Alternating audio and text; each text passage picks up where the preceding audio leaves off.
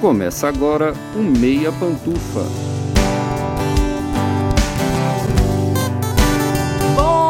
Bom dia, boa tarde, boa noite, boa madrugada, pessoal! Todo mundo com os fones de ouvido porque tá começando o seu Meia Pantufa. Toda terça às 5 da tarde no seu player favorito. Eu sou Luiz Leão e tenho, como sempre, de um lado meu amigo Gustavo Azevedo. Bom dia, tarde, noite, madrugada, Gusta. E aí, assistidores e assistidoras de filmes e séries? E também, como sempre, do outro lado, meu amigo Lucas Abreu. Bom dia, tarde, noite e madrugada, Lucas. E aí, galera que tá planejando uma viagem pro Chile ou pro Uruguai? Preciso fazer um asterisco aqui antes da gente abrir a pauta. Falei no final do nosso último episódio que esse de, dessa semana seria o meu favorito da temporada. Não é esse filme, tá? Não é, por favor, é outro. Tivemos problemas técnicos. O meu filme favorito da temporada não será o que comentaremos hoje, mas é muito bom também, tá? Hoje a gente resolveu falar de um dos filmes preferidos do. Tô brincando. Hoje a gente resolveu falar sobre um dos filmes internacionais aí da temporada do Oscar, que é A Sociedade da Neve. Um filme da Netflix dirigido por J.A. Bayona. J.A. não, né, gente? É Juan. Rota A! Rota A! É, Rota. J.A. É, eu, eu, é, por quê, né? Juan Antônio Garcia Bayona. É, Hoy solamente hablamos espanhol, como Anitta. ¿Sí? Eu hizo cinco meses de FIS, que eu peguei um puertorriqueño, then eu peguei um colombiano, e aí eu peguei um, um americano. É, esse tá mais pra Ludmilla. Depois pesquisem aí, Ludmilla falando espanhol. Mas tem essa cena fantástica da Anitta explicando como é que ela aprendeu espanhol, você nunca viu? Ela fala, gente, eu fiz assim uns seis meses de cursinho. E aí, ah, quero saber como é que é o sotaque do porto-riquenho? Pega um porto-riquenho. Quero Pega saber um como é que é o sotaque do colombiano? Eu pego um colombiano. E ela conquistou O hétero mundo passando a assim. referência da Anitta pra gay, que não sabe. pois é. Diria. Nunca mais se faz, não se fazem gays como antigamente. Falei só pro, pro coração do Gusta ficar do dolorido. Ele vai sair daqui e vai maratonar todos os vídeos da Anitta no YouTube.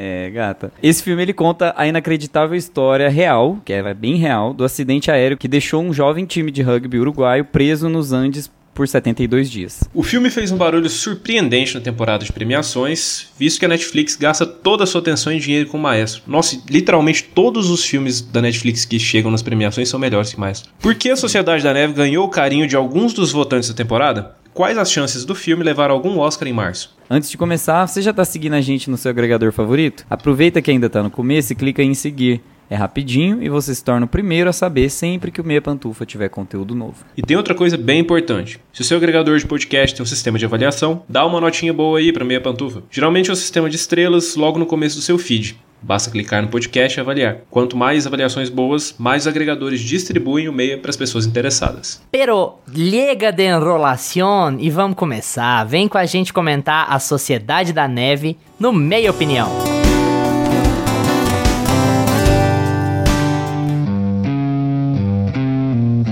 Meia opinião.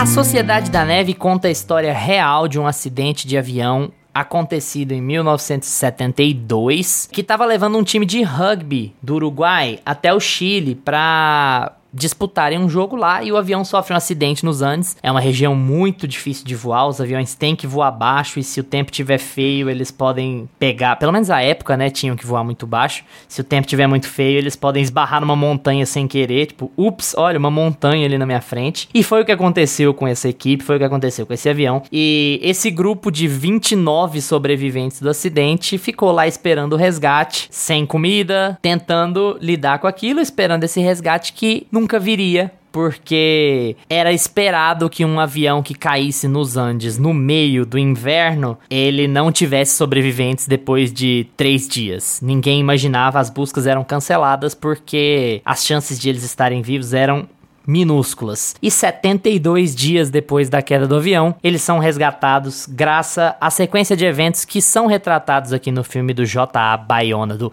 Rota Bayona. Essa história, ela já teve uma adaptação para o cinema, que é o filme Vivos, de 1993, dirigido pelo Frank Marshall, que é um produtor conhecidíssimo, amigo do Spielberg, dirigiu alguns filmes que tem a ver com gelo, a gente tava até conversando em off sobre isso, né? A fixação do cara com gelo, ele dirigiu Resgate Abaixo de Zero e dirigiu esse filme. Mas é um filme falado em inglês, né? E essa é a primeira representação cinematográfica significativa do acidente, sem ser documental, né? É uma obra de ficção, baseada em fatos, que é falada em espanhol e que conta com um elenco majoritariamente desconhecido, composto em sua maioria de atores argentinos e uruguaios. Bom, esse filme tá na Netflix e esse filme fez um barulho interessante aí na temporada de premiações. A gente vai discutir hoje se é um barulho suficiente para surpreender alguém ganhando um Oscar, mas até que foi bem reconhecido para as principais listas. O J. Bayona é um cara que tem experiência também em Hollywood, já tem experiência de alguns filmes que já caíram na graça das pessoas, mesmo os falados em espanhol. A gente fala um pouco mais sobre isso depois, mas falando especificamente sobre a Sociedade da Neve, eu quero começar, como sempre, sempre, com o Gustavo Azevedo. Gusta, e aí, o que, que, você achou desse filme? Esse filme, assim, parece ser legal assistir ele, mas é um pouco. É uma prova de resistência, tá? Assim, vocês vão passar por momentos bem gore, passar por. Até que não, assim, né? Eles salvam bastante a gente disso, mas imaginar aquilo já é uma. Um, já traz um sentimento gore, né? Ele é um daqueles tipos de filme que você gosta de, de conversar depois com as pessoas e que você gosta de falar quais são os sentimentos que você teve assistindo ao filme. Então, muito do que a gente vai falar aqui no episódio, eu tenho certeza que as pessoas que estão ouvindo vão falar assim: nossa, eu senti exatamente isso. Cara, que, que, o que aconteceu nessa cena? São cenas que, graças à direção, né, que é muito boa do Bayona, é uma direção que te traz muita sensação de você tá vivendo aquela situação. Parece que você tá ali inserido dentro daquela lógica de cair na cordilheira, só tenho água e pouca comida, e agora eu vou ter que passar esse tempo todo aqui para sobreviver, né? Então ele traz muito essa sensação de verdade, essa sensação de verossimilhança, né? Até porque aconteceu esse acidente, ele existiu, a gente tem os relatos das pessoas que sobreviveram. Isso ajuda muito, né? Mas assim, ele é muito cru, parece que você tá assistindo um documental mesmo muitas vezes, graças muito à fotografia, ele faz planos muito abertos para construir um pouco da, da grandiosidade da cordilheira, para mostrar como aquelas pessoas elas estão isoladas, afastadas, distantes e muito também pelas cenas indoor, as cenas dentro do, do avião, que são cenas bem angustiantes e que passam muita ideia de frio, de medo, de abandono, de dor, de fome, enfim, várias situações que passam muito da tela pra, pra gente, sabe? Às vezes até fisicamente, o, o estômago embrulha, você fica meio nauseado. É um filme que te traz umas sensações muito fortes e eu acho que é por isso que é tão legal falar dele. O, o que eu senti, assim, de mais invasivo, talvez, é a trilha sonora, que aí faz a gente ter uma dramatização um pouco mais, um pouco mais intensa daquela situação, né? A trilha, ela é bem pesada, mas ao mesmo tempo tem bastante piano, assim, corda, aquela coisa bem dramática mesmo, mas eu achei a trilha muito incrível, porque ela consegue artificializar um pouco essa dureza. Ela consegue transformar aquela jornada daqueles personagens em algo mais heróico ao final. Então, aquele dramalhão todo que a gente passa de trilha durante o filme, no final a gente consegue dar um suspiro, sabe? Tipo, nossa, realmente aquele drama foi vivido. Passa de, de uma situação que é só visceral, né, para uma situação que é dramatizada. Por um lado, tem muito essa questão da e eu vou usar as palavras, né, o visceral, talvez brutal até demais para uma história que é contada de uma forma muito para contar uma história que tem muito apelo dramático. Então, eu gosto bastante de como esse filme é construído, ele consegue equilibrar bem os tons. Eu gosto muito das atuações. Os atores, eu tava até comentando de novo aqui em off, né, com, com o Luiz, que eu achei um pouco pasteurizado ali as atuações, no sentido de os atores estão muito parecidinhos, né? Assim, eles estão caracterizados de uma forma muito semelhante, mas cara, tá frio, as roupas são semelhantes, eles são parte de um time de futebol, então já tem essa coisa assim da, da unificação de estilo, personalidade, né? E tem um, um enquadre assim mais temático do, do porquê que aquelas pessoas são mais iguaizinhas, né? São todos moleques, novinhos, que estão é, vivenciando, a, vivenciaram a mesma coisa fora da experiência da Cordilheira e ali estão vivenciando a mesma coisa. Então, assim, são atuações muito boas, mas ao mesmo tempo eu não consigo ressaltar um ator só. É, é, um, é muito um trabalho de equipe, literalmente, né? Também no filme é um trabalho de equipe. Pra história, em vários sentidos. Então eu acho que assim, ele tem diversos pontos positivos. Eu acho que a Netflix fez uma aposta muito boa em ter colocado ele no catálogo, assim, nessa virada, nessas férias, porque o filme deu um boom muito grande, o filme tá sendo muito assistido. Colocaram o Maestro no Oscar como a principal aposta da Netflix, mas Sociedade da Neve foi muito mais visto. Você consegue conversar com qualquer pessoa sobre Sociedade da Neve, todo mundo viu esse filme, ele ficou no trend em primeiro lugar por não sei quantos dias, assim, ele todo mundo viu esse filme. E eu acho que assim, todo mundo deveria ver ele, todo mundo que tem estômago para ver deveria ver, porque é, é, um filme bem impactante, assim, que vale a pena. E para quem gosta desse tipo de história, essa dramatização assim de histórias reais, né? É um filme muito legal. É, mas são coisas diferentes essa popularidade com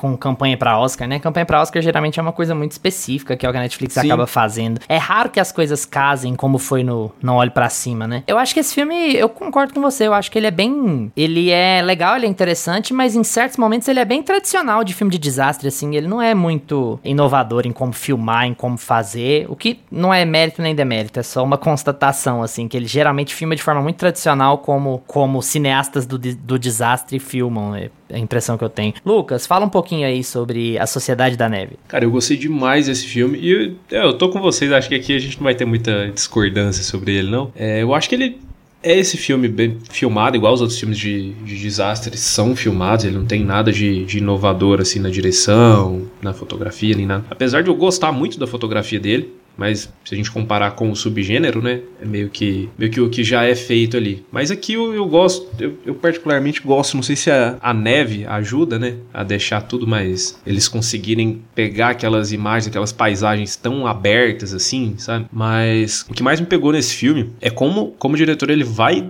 levando a gente para meio que sentir junto com os personagens aquilo que, que eles estão passando, sabe? Não é uma coisa repentina, porque eu, o que me tira um pouco desses filmes de desastre é ou você tem um, um, uma introduçãozinha ali rápida que você não, meio que não tá nem aí para os personagens, eles não te apresentam os personagens direito, de repente só quer cena do desastre e, e, e, todo mundo passando, passando sufoco. Mas aqui eu acho que eles acertam em como eles vão apresentando os personagens, pra gente se afeiçoando a eles, a gente vai. Por mais que é rápido, porque são muitos personagens também, então eles têm pouco tempo de tela, a gente conhece ele rapidinho, mas depois do acidente, os personagens que sobrevivem ali por um bom tempo, cada um tem o seu tempinho de tela, cada um tem o seu momento, você vai entendendo um pouco melhor a história de cada um. Então eu acho que isso ajuda a gente a se conectar mais com esse tipo de filme, não só pelo desastre, sim, né, Pela, pelo acidente. O que eu gosto bastante nesse filme, cara, é quando as coisas vão ficando feias mesmo, que eles estão passando fome, eles estão passando frio, eles estão né, naquele sufoco, naquele sofrimento danado. Como tudo aquilo é filmado de uma maneira que não é desrespeitosa com a galera que, que fez parte daquilo, com as pessoas que fizeram parte daquilo, né? Você não sente ninguém, o diretor, forçando um gore ali só pra, pra incomodar, só pra chocar, não, não tem isso. Mas ao mesmo tempo tem uma, uma certa crueza ali, tem uma, uma, uma, coisa visceral ali em como ele filma, em como ele mostra tudo que vai acontecendo com eles. Você sente que eles estão realmente desesperados, você fica agoniado assistindo o filme. Para mim esse é o maior mérito dele, cara, porque ele vai te levando assim aos poucos e você vai ficando com aquela agonia, com aquela sensação de, cara, como é que essas pessoas vão sair daí? Não tem para onde eles irem, não tem o que eles fazerem, pararam as buscas e a gente consegue, o filme conseguiu, pelo menos comigo, me fazer com que eu me preocupasse, né, com, os personagens ali. O que em filme de desastre geralmente não, não, acontece muito comigo, não, pelo menos a maioria que eu vejo aí. E cara, no, no geral, eu acho que o que eu mais gostei no filme foi, foi a maneira como ele vai levando a gente pra esses acontecimentos, sabe? Aos poucos, de uma maneira que nada acontece assim repentino, de repente, ah, agora eu tenho que mostrar uma cena chocante. Não, você não tem assim o choque pelo choque que as coisas vão acontecendo de uma forma natural, as decisões que os personagens vão tendo são uma coisa muito. Porque podia facilmente virar um Lost da vida, de tipo, vamos começar a brigar aqui porque eu tenho um plano para fazer assim, não, mas eu tenho um plano para fazer diferente. É, não, é, tava pronto pra ser isso. É, parece mas uma não, fumaça aqui... preta e uma rolha, e depois que os caras correm, eles fecham a rolha lá e aí a resgate acha eles. Aí tem o que tem uns pesadelos, começa a delirar. Não, era, tava pronto pra ser essas coisas. Mas, não, o filme ele vai num, num caminho bem pé no chão, assim, ele, ele tem todo um respeito em como ele vai contar essa história de, dessas pessoas sofrerem esse acidente, mas ao mesmo tempo sem deixar de mostrar toda, toda a visceralidade e a, e a, a crueza do que eles passaram. Eu acho que esse filme tem bastantes pontos positivos, assim, muita coisa que é legal da gente apontar, da gente discutir. Tem uma para mim que é mais relevante do que as outras, que é como ele trata canibalismo, mas eu acho que essa é uma discussão que a gente pode ter um pouco mais para frente, porque eu queria focar um pouco mais primeiro em certas escolhas que o, que o Bayona faz. Para quem não sabe, o Bayona é o diretor do Impossível, que talvez seja o filme de tragédia mais conhecido de todos os tempos, que temos o pequeno Tom Holland e a Naomi Watts enfrentando o tsunami, né? Que é aí quer falar em dramalhão, Gusta, aí vamos falar do impossível. Aí não vamos Ah, falar do o Impossível. Sociedade da Neve, não. Porque, meu Eu e o Deus, né? McGregor Ainda não também nesse filme. Ele é o pai, né? É o Ian McGregor, Naomi Watts e o pequeno Tom Holland. Tá lá O pequeno Tom Holland. um monte. Exato.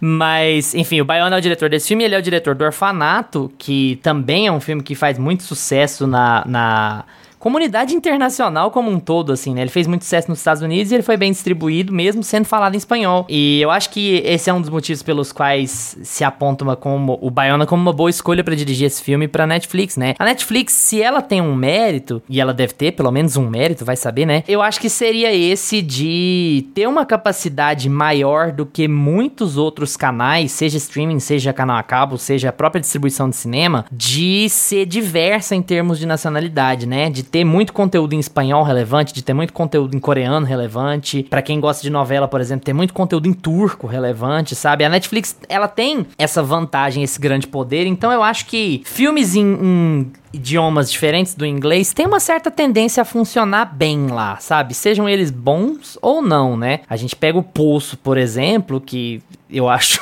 um desastre na Terra, mas assim, ele é um puta de um filme bem sucedido, sabe? Um filme que fez muito sucesso por causa da plataforma e tal. E é legal que esse filme tenha ganhado muito sucesso e que ele tenha ganhado esse reconhecimento que o Gusta falou, porque ele é realmente um filme muito bom de um diretor que, que tá rodado aí, né, na estrada há muito tempo e sabe fazer. Mas o que eu queria falar lá no começo, e acabei enrolando, enrolando, é que eu acho que o Bayona faz uma escolha muito inteligente, que é de centrar a história toda nesses caras e de isolar a gente com eles. A gente não tem cortes pra fora de jornais e tal. Tem cenas até que são improváveis, por exemplo, de eles estarem ouvindo rádio quando anunciou que as buscas acabaram, mas assim, não tem problema fazer isso se isso for um elemento pra te manter informado sem quebrar a bolha de você tá lá com aqueles caras, de você tá isolado com aqueles caras, de você tá sozinho ali com aqueles caras sem ter nenhuma mensagem do mundo, do mundo externo. E é, é bom como essa bolha só se quebra quando o pessoal que saiu andando chega e encontra alguém, né? A partir do momento que eles encontram alguém, a gente tem mais imagens externas, imagens de fora do grupo, né? Dos pais, da polícia e tal. Aí a gente abraça o mundo de novo só quando eles abraçam o mundo de novo. E eu acho que essa é uma boa escolha pra passar essa sensação de isolamento, de terror na gente, de do que, que seria estar ali naquela situação, né? E eu acho que é uma, é uma grande escolha que, nesse sentido, foge um pouco da, tradi- da tradicionalidade americana de fazer, né? Que a gente teria certamente um mundo externo e um mundo interno ali dentro. E não é isso que acontece. É um dos grandes fatores. O Gusta falou uma coisa sobre o elenco tá difícil de reconhecer também. E eu acho que. Não sei se é proposital, eu acho que não é. Até porque a gente não tem nenhum ator conhecido aqui, né? Todo mundo meio marinheiro de primeira viagem. Mas isso faz muita parte da cultura de filmar times, né? A gente não pode esquecer que esse filme é uma sociedade da neve porque era um time de rugby. E o filme começa com um jogo de rugby. Então isso é relevante pra gente entender, de certa forma, por que, que eles sobreviveram, né? O trabalho em equipe, a confiança uns nos outros, é o reconhecimento da liderança, de o mais forte trabalhar pelos mais fracos, esse tipo de coisa. Tudo, tipo assim. Até já virou papo de coach no LinkedIn, vocês sabem, né, essa bosta. Cê, ignorando Deus. essa etapa, mas né? isso já virou papo de coach no LinkedIn, né? É só ter um filme assim que. Mas a ideia do filme é muito pra vender esse conceito de que eles só sobreviveram porque eles trabalharam em grupo, porque eles se organizaram bem e porque eles tinham uma conexão muito forte por serem um time, então eles se entendiam muito bem. Isso ajudou com que eles se organizassem e isso foi crucial pra que eles sobrevivessem, mesmo nos momentos mais complicados de tomar as decisões mais difíceis, sabe? Eu acho que é um grande ponto do filme esse. Sim, cara, é uma das melhores coisas do filme, porque esse tipo de filme de desastre em grupo, assim, de, de alguma catástrofe, algum acidente, era fácil, fácil acontecer outra coisa também, que era ser um filme de duas horas com vários diálogos expositivos ali, da galera sobre seus dilemas morais, do que fazer, do que não fazer, sobre né, né, seus dramas, e o filme não, não vai nessa linha, né? O filme não fica, não vai nessa linha clichê. Eu acho o filme muito pé no chão, assim, nesse sentido, porque ele trata todo mundo ali, né, nessa questão do coletivo, do time, e olha, vamos, vamos ver o que, que a gente pode fazer junto. Hora nenhuma, eles têm, né, suas discussões ali rápidas, mas hora nenhuma fica aquele grupo, vamos dividir o grupo, quem quer fazer isso, quem quer fazer aquilo. Ele simplesmente fala, ó, beleza, nós estamos nessa junto, vamos ver o que, que a gente consegue fazer. Então você vê, você sente realmente esse espírito de, de equipe neles ali. E ainda bem que eles eram jogador de rugby ali, viu? Porque tem que ter perna, meu amigo, pra andar na casa neve. Nossa senhora. Tem uma coisa também que é legal de falar, que ainda falando das escolhas do Bayona pro filme, eu acho muito legal a escolha que ele faz com relação à narração do filme. Vocês sabem como geralmente eu odeio narração, porque geralmente é mal feito, geralmente é um recurso para escorar o espectador na história, mas a escolha que ele faz, e eu não quero entregar aqui, porque a gente, é óbvio que a gente tá falando aqui que eles foram resgatados e tal, porque, gente, faz mais de 50 anos e isso é uma história real, né? Então, não vamos falar em spoiler nesse spoiler sentido. Spoiler da história Mas real. eu vou preservar, eu vou preservar esse spoiler com relação à estrutura do filme. Eu acho muito legal o que eles fazem na escolha da narração, mas é legal eles escolherem aquele personagem específico como narrador e como essa história de ter esse narrador, ela impacta no filme ela impacta diretamente na história do filme, na nossa percepção do filme, né? Até porque ela ajuda a reforçar em determinado ponto do filme essa sensação de isolamento. Porque aí quando a narração do filme muda, né, do meio para frente, quando o jeito de contar o filme muda, você se sente ainda mais isolado, você se sente ainda mais perdido. Você perde aquele fio condutor da história que você achou que ia te acompanhar e aí ele, ele muda esse parâmetro. É, é mais pro final do filme do que pro meio, mas assim, e a, até a cena é muito dramática, a cena do que acontece lá, mas assim, ela também impacta no jeito que a história é estruturada. É mais uma pá de cal no seu tormento, no seu sofrimento de, de acompanhar aquelas pessoas e ver, puta que pariu, como é que esses caras saíram dessa, sabe? Sinceramente. Então eu acho que ele faz escolhas muito acertadas para conduzir uma história de desastre que faça a gente ficar envolvido com ela. Isso sem sombra de dúvida, sim. E isso é um retrato também do que rola no Impossível, né? Que, que virou também um fenômeno que virou, porque porque é uma história bem conduzida, sabe? Gostando dela ou não, é uma história bem conduzida. Eu gosto da narração também. Eu acho que a narração aqui é bem-vinda, não só pela escolha, né, de quem é o narrador, porque o narrador é um dos personagens, né, que tá ali envolvido, mas o Luiz, ele já, já é mais hater, assim, né, de, de narração no geral. É, depende, né? Ela... Mas... é. mas aqui eu acho que ela funciona bem, assim, sabe? Como eles introduzem ela, eu acho que é bem é, é, bem pontual. Não fica aquela coisa expositiva, criando todo um drama e tudo. Como eu falei, cara, tudo que eu gosto nesse filme é tudo que torna ele mais, mais pé no chão, que aproxima a gente do drama sem forçar a barra, sabe? E a narração para mim é um desses fatores também. E eu adoro a escolha de, de quem é o narrador. É, ele é, ele é crucial, né, na história e eu acho que o desenvolvimento do personagem dele é um dos mais interessantes, porque ele é o que mais está próximo da gente, não só pela narração, não só porque a gente escuta a voz dele, mas em sentimentos, em como a gente se portaria, em como a raiva seria é, expulsada, assim, sabe? Ele tem uma, tem uma energia de, cara, eu quero sair daqui, eu não quero ficar convivendo, né, da sociedade da neve, justamente porque eles acabaram tendo que conviver e fazer novas regras e novos acordos e novos pactos. Aquela tem toda essa pegada Senhor das Moscas, né, que é um clássico, né, da literatura que é aplicado dentro desses filmes de isolamento, né, de sociedades, que é os, são os testes, né, de até onde eu posso, até onde isso aqui é uma nova sociedade, quais são os limites dessa nova sociedade. E ele é o intermediário entre o espectador e a equipe e a sociedade com relação ao canibalismo, né? Ele é um dos primeiros a duvidar ali, ele é quem levanta o primeiro dilema moral, que é ele seria o nosso ponto de vista na história. Seria o, seria o nosso dilema, é o que todo mundo quer falar, né? Então eu acho que o ponto é uhum. é justamente esse. Por isso é tão importante esse cara narrando do jeito que ele narra, né? E ali, intimamente, é, é, é uma das formas mais íntimas de você narrar, é daquela forma, né? Então, assim, só pra costurar um pouco o meu ponto, O Senhor das Moscas é um livro do William Golding, e sempre que a gente tem essas. Tem o é, filme também. Essas, tem o filme também. É porque eu indico livro aqui só no podcast, né? não sei se vocês lembram. é um podcast de livro. é um podcast de livro. É para falar de onde tá a fonte original. Mas é isso aí. É, é uma, um monte de moleque que tava num barquinho e eles ficaram isolados numa ilha. E aí eles precisam questionar os, a moralidade daquela sociedade que eles estão construindo, né? Nova. E aí eles vão formando novos líderes, novas propostas, novas constituições, novas leis, novos acordos, né? Se pode usar armas, se não pode usar arma, quem pode usar arma, quem não pode usar arma. Então, assim, todas essas questões que são íntimas do, da, da, da, formação de uma nova sociedade, elas são colocadas aqui pra gente. E eu acho que é, é, é, legal porque eles vão colocando isso com breves acontecimentos, né? O Lucas comentou bastante sobre isso, como é sutil e como eles fazem de uma forma orgânica dentro do filme. Que assim, em primeiro lugar, a queda do avião é muito impactante. É uma quebra de realidade, Nossa, uma sim. quebra de expectativa muito grande, assim. Eu acho que a gente pode esticar depois um pouco de como foi essa queda, de como ela foi filmada e do impacto que ela traz. Mas aí a hora que a gente cai ali naquele ambiente inóspito, o tédio permanece. Então ele, ele deixa a gente convivendo com o tédio daquele, daquela neve, daquela montanha afastada e branca, gélida, sem nenhum tipo de informação. Não tem bicho, não tem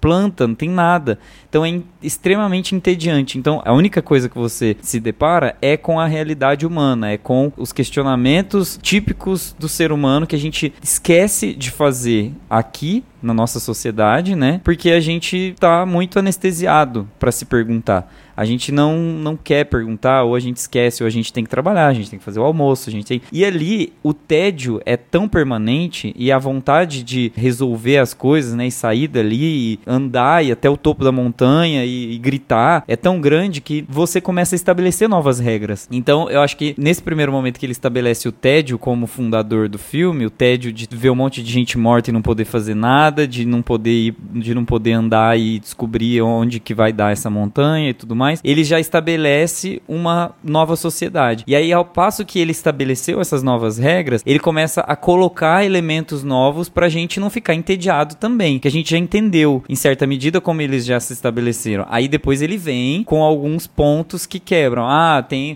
O que, que acontece na neve? Gente, não é spoiler, mas tipo assim, tem avalanche na neve, tá? na montanha. É. Aí é um problema. São exatamente as viradas de ato, inclusive, né? A primeira vi... o primeiro pro segundo ato é a queda do avião e o segundo pro terceiro é a avalanche que soterra o, os restos do avião, né?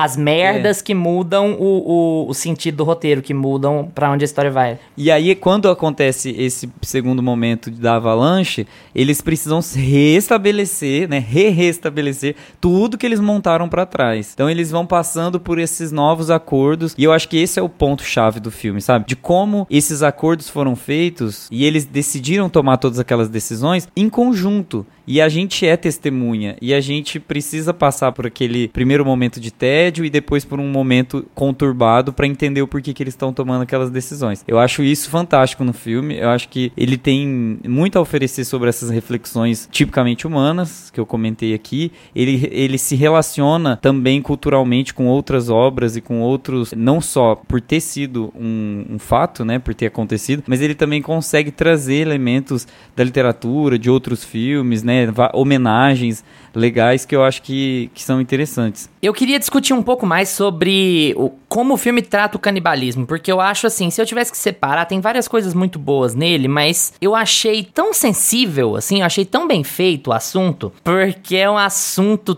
tão complicados e o jeito de retratar muda de acordo com o tempo passando, né? Quando isso realmente aconteceu, foi um choque generalizado e as pessoas só queriam saber disso. Os jornais só queriam saber disso. A opinião pública só queria saber disso, sabe? Do que que era aquilo e como que eles tiveram coragem de fazer aquilo. A conversa era toda nesse sentido. Depois, virou uma coisa de choque. Ah, olha o choque, que situação horrível, que coisa horrível, não sei o quê. E aqui é muito bem tratado. Eu acho muito bem tratado, sabe? Eu acho que é muito bem equilibrado. Você já tá com esses caras tempo suficiente para entender o que que eles estão passando e o que que eles estão sentindo. E assim, eu não sei se vocês repararam, mas depois que eles começaram, eles ficaram mais 60 dias lá, 55 dias lá, eles não estavam aguentando, eles teriam morrido nos primeiros 10, sabe, se eles não tivessem recorrido aquilo. E o filme, ele não relativiza ele não diminui o impacto daquilo, mas ele também não sensacionaliza aquilo, hora nenhuma. Eu não tenho a sensação de que ele transforma aquilo numa matéria de tabloide. Eles têm discussões que não são extensas, verborrágicas, são discussões normais que aquele grupo realmente teria. Tem pessoas que continuam se recusando, o que seria completamente compreensível. Tem pessoas que não se recusam, o que é completamente compreensível também. E como eles vão mudando de ideia de acordo com a absoluta necessidade da situação. Mas eu gosto gosto muito das conversas. Eu acho que elas vão para rumos muito interessantes, que seriam muito plausíveis, e eu acho que o tratamento do fazer dentro do filme, ele é muito cuidadoso. E de novo, dentro daquela sensação de isolamento. Eles se estruturaram para que a maior parte do grupo não tivesse que ver. Você tem dois, três que se sacrificaram a fazer aquele trabalho escabroso, horrível, e a cuidar do mental e do emocional dos outros também. E até nisso você tem essa lógica de trabalho de equipe. E assim, você não acompanha essas cenas. Você é privado de acompanhar essas cenas. Então, isso é um ponto positivo pro diretor com relação a isso. Ele não tá querendo dar show com aquilo ali. Ele não tá querendo impactar, não tá querendo que a força do filme dele venha do impacto de uma cena grotesca. Ele quer o impacto do acidente. É todo o impacto do acidente de todo o contexto envolvido. Ele não quer que o filme seja sobre canibalismo. E acaba não sendo. O filme é sobre muito mais do que o canibalismo. O canibalismo é uma parte completamente pragmática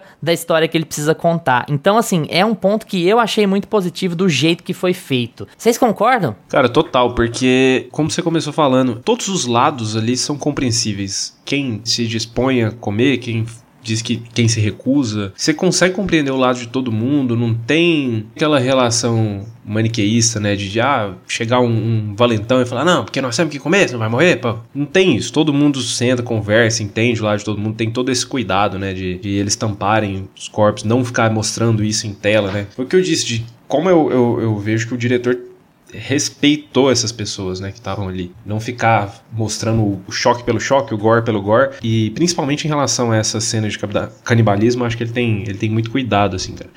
Até e porque assim, tem muita gente viva até hoje, né? Vamos respeitar a galera aí. Falou, valeu. Cara, eu, eu acho que é tudo que você falou mesmo. Eu gosto de como, como essa questão é abordada. O diretor não deixa ela se tornar o tema central do filme. O filme ele caminha para frente, eles enfrentam outros dilemas, a gente começa a acompanhar, né, como eles vão se formando como grupo, né, como sociedade ali durante aqueles dias que eles estão que eles estão ali, como eles vão enfrentando tudo que tá por vir ali ainda, avalanche e tudo mais, mas como eles precisaram fazer aquilo, né, cara? Tipo, é um dilema muito foda, porque é, é, você vê a situação deles e você fala, cara, vocês precisam fazer isso, não tem outra, não tem outra saída, não tem outra escapatória. E ao mesmo tempo você vê um cara lá, não, eu não vou, eu me recuso a fazer isso. E você entende ele completamente também. Então até a gente como espectador fica meio balançado com os dois lados, assim, cara. E não era o Joãozinho da feira, né? Eram os pais deles, as mães deles, Sim, os irmãos cara. deles, os amigos deles. É, é, o conflito moral é duplicado, triplicado. E, e o Bayona tem um grande mérito de não deixar isso tomar conta do filme. Isso é uma discussão significativa, é um ponto de virada significativo na sobrevivência deles, mas não é um ponto de virada significativo na humanidade deles. O filme não deixa não dá a entender que eles perdem a humanidade porque eles estão fazendo aquilo. Eles estão sobrevivendo. E, e o filme é muito direto com relação a isso. Sim, apesar de tudo isso que vocês falaram, que é a parte bonita e a intenção que o diretor deu, eu concordo com tudo que vocês falaram. Mas eu acho que o que paira é essa discussão, né? Pro espectador, eu acho que a nossa dúvida e, no, e, o nosso dilema moral, ele parece que ele sobressai quando você está assistindo o filme. Porque como. Mas como eu acho filme, que ele se sobressai ele no segundo ato, amigo, entende? O que eu tenho de leitura é que ele é o tema central do segundo ato. Mas ele não é a parte mais importante da história, sabe? Depois que eles passam a lidar com aquilo, aquilo Sim. vai perdendo impacto na história deles e na história do filme, entende? A história vai caminhando para outros aspectos você naturaliza, né? Os personagens naturalizam e o diretor ajuda o filme a caminhar. É, esse é o uhum. ponto, eu uhum. entendo. Mas eu acho que o dilema moral que essa situação trouxe, que é o que as pessoas buscam no filme, permanece, sabe? Eu acho que você passa o filme todo assim, o primeiro ato você passa. Quando que eles vão começar a praticar canibalismo? Eu acho que você já fica um pouco assim, esperando. Aí no segundo ato vem a confirmação de que aquilo vai acontecer, de que aquilo vai ser mostrado em tela, e aí você percebe o alívio que é a forma como é tratado, porque você espera ver, sabe, um intestino sendo puxado, um braço arrancado, sabe, alguma coisa bem gore mesmo, só que é tudo muito quase poético, né? Ele desfoca a câmera no fundo, ele esmaece a tela, ele rouba pra trilha e joga para outra situação, para um rosto fazendo uma careta, coloca o som da pessoa fazendo a coisa e a reação de outra num ambiente fechado. Então, naquele momento o filme te salva. Ele fala assim: nossa, você não precisou passar por isso.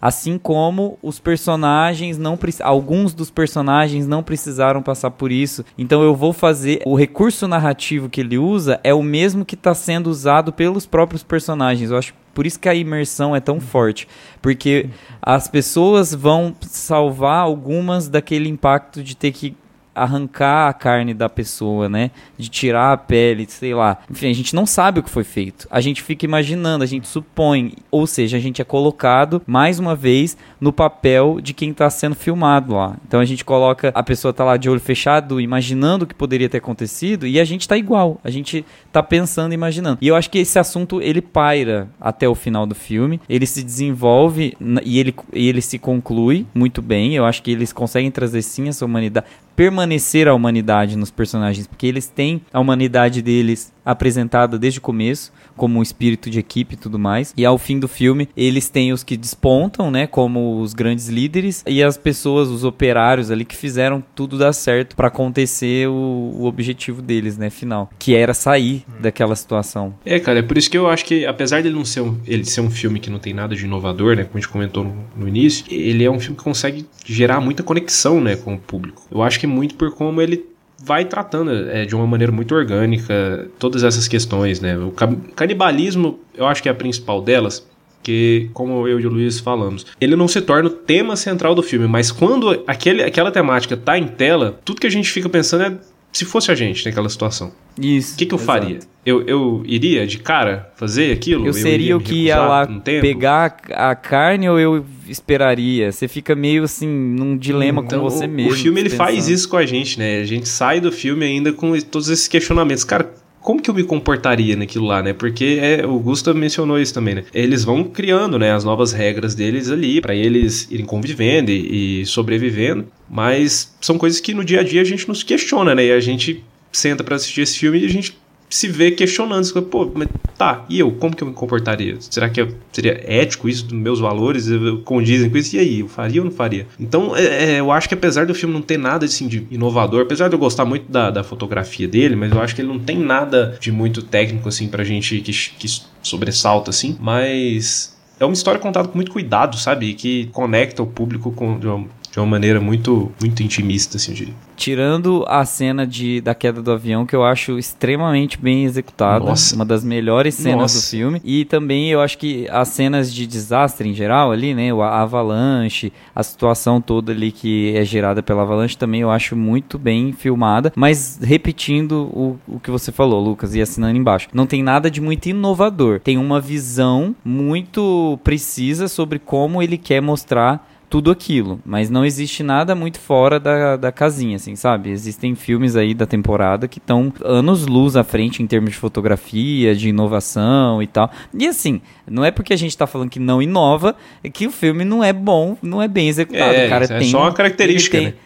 Essa é uma característica. Ele tem uma, uma ideia de, de produto final que ele quer pro filme dele e ele executou, eu acho que assim, com todo o primor. O filme não enjoa, a fotografia do filme não é fria e monótona, ela é fria e proposital e aí você se incomoda, então aquilo ali gera sentimento. Tudo que tá no filme, todas as propostas que ele traz, visuais, estéticas, são dentro da caixinha, mas são extremamente competentes. Eu Bem executadas, né?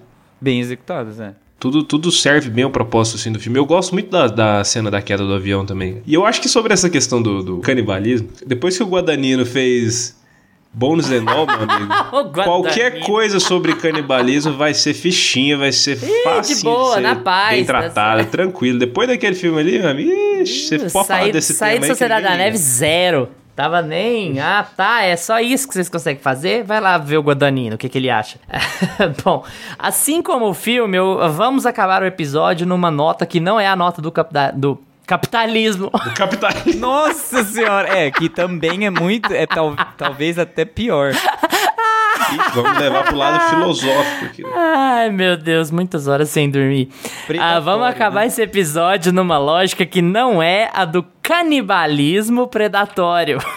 Vamos acabar falando de Oscar. Esse filme tá indicado a melhor filme internacional e tá indicado também a melhor maquiagem, concorrendo com Maestro, também da mesma casa da Netflix, né? Pobres Criaturas, Oppenheimer e Golda, A Mulher de uma Nação, que é um filme que estou descobrindo que existe nesse momento enquanto leio a lista do IMDb. Gusta, você acha que vai rolar alguma coisa aí pra Sociedade da Neve no meio dessa, dessa briga? É, eu acho que assim, se pobres criaturas não ganhar esse prêmio, não existe justiça no mundo, né?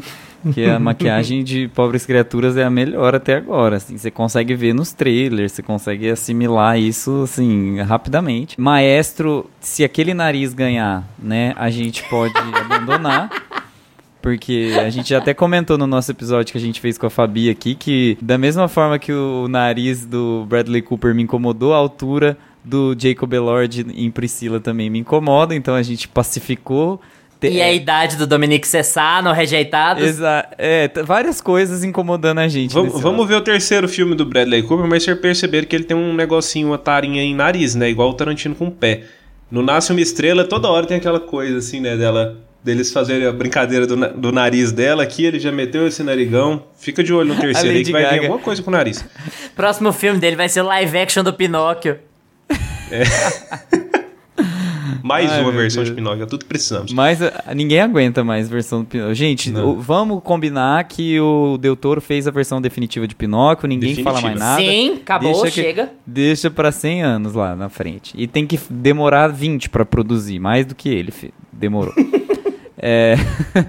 Mas assim, esse prêmio tem que ir para pobres criaturas. Assim, uma coisa que me deixou extremamente puto é aquelas boca é, seca nesse filme. Gente, que raiva que você fica. A, a, boca deles descascando e a pele corada, fina, né? Assim, é muito bem feita mesmo a maquiagem de Sociedade da Neve. Mas eu acho que, assim, existem é, baits, né, pro Oscar. Eles gostam muito de filme de época e Pobres Criaturas tem uma pegada meio vitoriana, uma coisa mais. É uma distopia steampunk, né? Então, assim, eu acho que tem um pouco mais de apelo pro Oscar. Mas, assim, não, eu não ficaria muito triste se eles vencessem. Mas não vai vencer, não, tá? Eu, assim, vamos, vamos combinar. e lá em filme internacional, posso deixar o Lucas é, falar um pouquinho mais, mas eu acho que zona de interesse tem muito mais chance, né? Eu acho que tem tá, tá subindo muito mais. Apesar de também ter gostado muito de. Ter gostado, não, que eu nem vi ainda. Apesar de estar muito interessado em. é, no Das Le Regime que eu quero muito assistir, ainda não vi. E eu acho que esse filme, assim, é, tá com uma cara muito promissora, gente. Filme, filmes alemães sobre escola. Não tem nada. ótimo não filme não assistir. Exatamente, ótimo filme não assistir. Mas um filme que eu assisti e não está na lista e eu vou falar em todo episódio que a gente fala de Oscar e não foi indicado e eu estou puto é Monster. E Monster deveria estar aqui em todas as categorias. Não, não deveria estar na categoria de roteiro e Achei deveria que era Saltburn, eu já ia ficar puto da vida. Não. Gente, Saltburn eu falo só pra irritar o Luiz, mas eu sei que não é um filme pra Oscar, mas deveria estar indicado em fotografia, porque a fotografia é muito boa. Eu tiraria uns dois filminhos de lá. É. Ah, eu tirava o Oppenheimer logo. Aquele...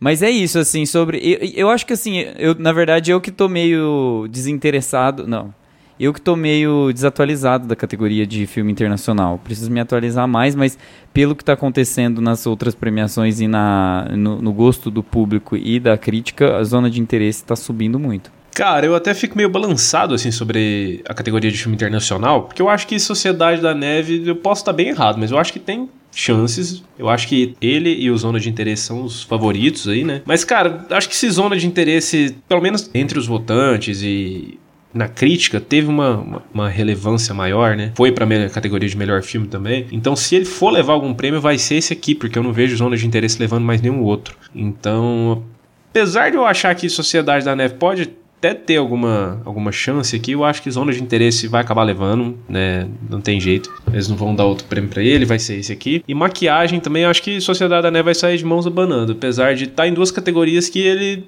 merecia. Se né? Se não fosse, se fosse um outro ano aí, ele não tá mal. Né? Merecia, né? se não filme... tivesse concorrentes melhores.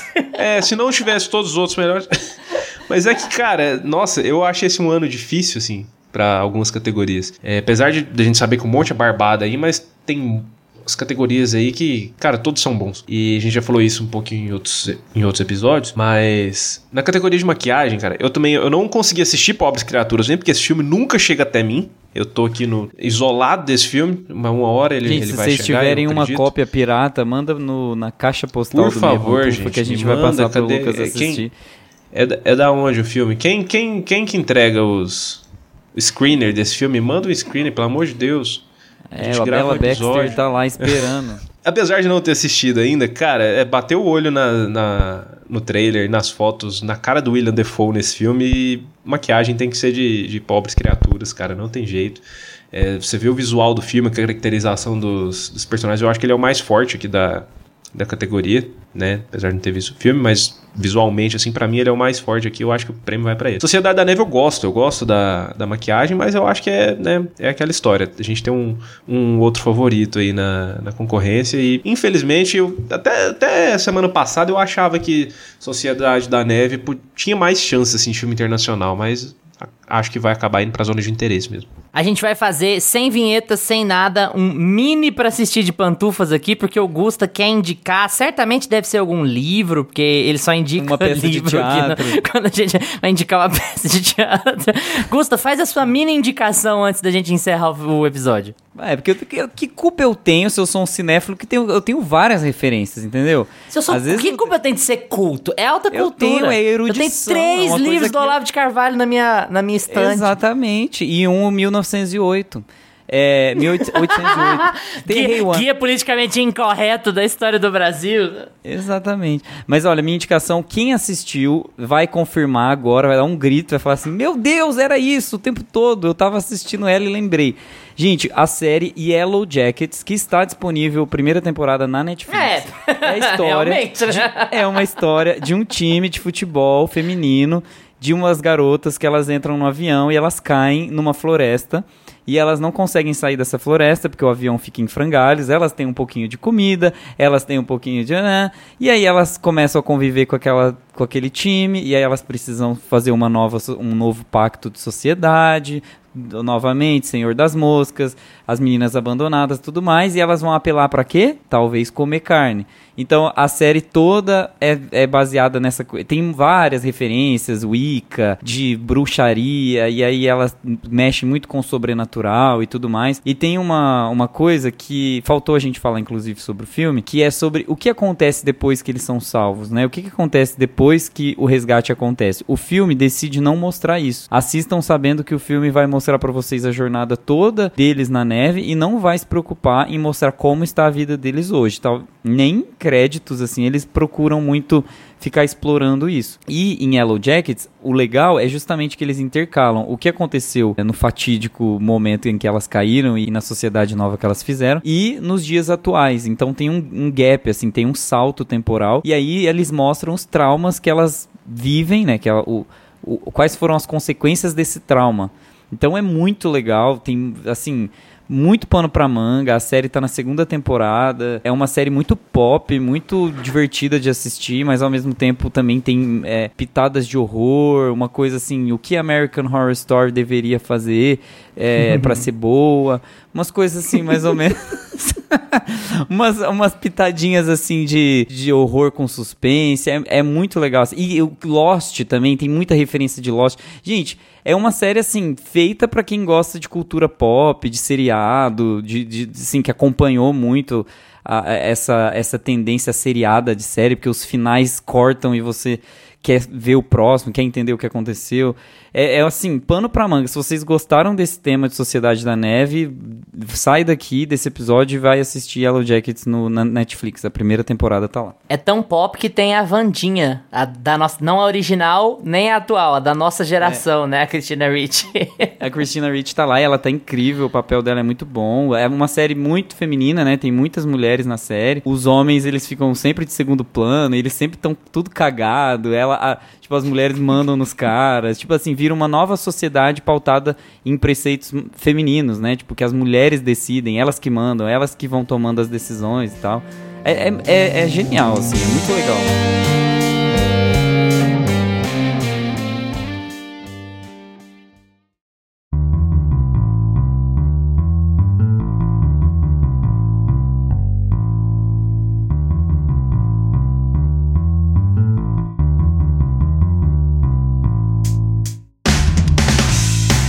E agora é com vocês. Já assistiram a Sociedade da Neve? Gostaram? Vamos estender essa conversa no Instagram ou no Twitter, arroba meia pantufa, que a gente responde tudo que aparece por lá. Valeu pela atenção de vocês. Tchau, Gusta. Tchau! Tchau, Lucas. Tchau, galera. Lembre-se de seguir a gente no seu agregador de podcasts preferido, Spotify, Apple for Podcasts, Deezer, Amazon Music. Agora a gente também tá no YouTube, então se essa é a sua plataforma favorita, dá uma passadinha lá porque todos os episódios já estão disponíveis. Terça-feira que vem a gente tá de volta com mais meia pantufa para vocês. Bom restinho de carnaval. Tchau. Este podcast conta com locuções de Carla Leão e Lucas Meleiro e edição de Luiz Leão.